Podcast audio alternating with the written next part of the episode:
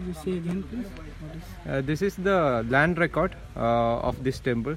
It's as you can see, it is dated 29th March 1905. This is the temple name, Vanyanur Shiva Temple, and this is the extent of land, 1 acre 96 cents, and the owner of this property is Trikandur Devaswam.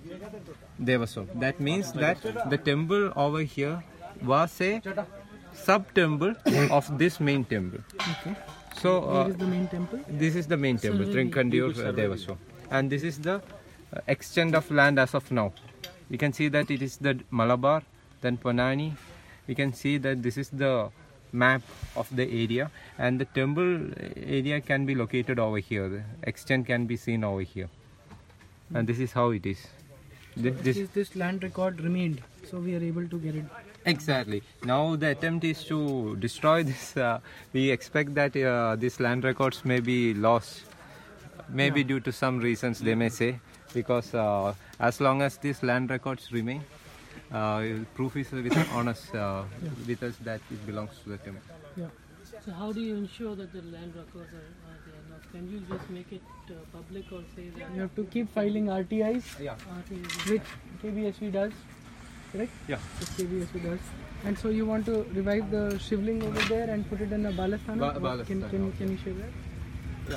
Yeah. We can see the shivling over there. The chief priest has said that it has to be given the due pujas and the rituals. So he has suggested that the temple, before the temple construction starts, a balalay has to be built first, and the shivling has to be kept over there, and the daily or the twice daily pujas, whatever is possible, can start immediately. Before, even while the temple construction starts. And also he has said that the temple well, you can see, and that is where the temple idols and everything was destroyed and dumped in, and the well was made unusable. So the chief priest has said that the well has to be immediately revived. So which means this tree has to be cut, which is growing in the well. Yeah. So let's look at the state of the well itself. Yeah. So this is the well. Yeah. As you can see, it's a very big well. So that shows the type of temple, the extent of temple. At the start, like right now, obviously it's all waste that is done by the people around here. Yeah, and this tree has grown, so we'll have to do a big cleaning. So this tree will be cut off, and also there is a temple pond at a distance, and that will also be revived in due time. It's this man who has revived. This is Apu Kuten.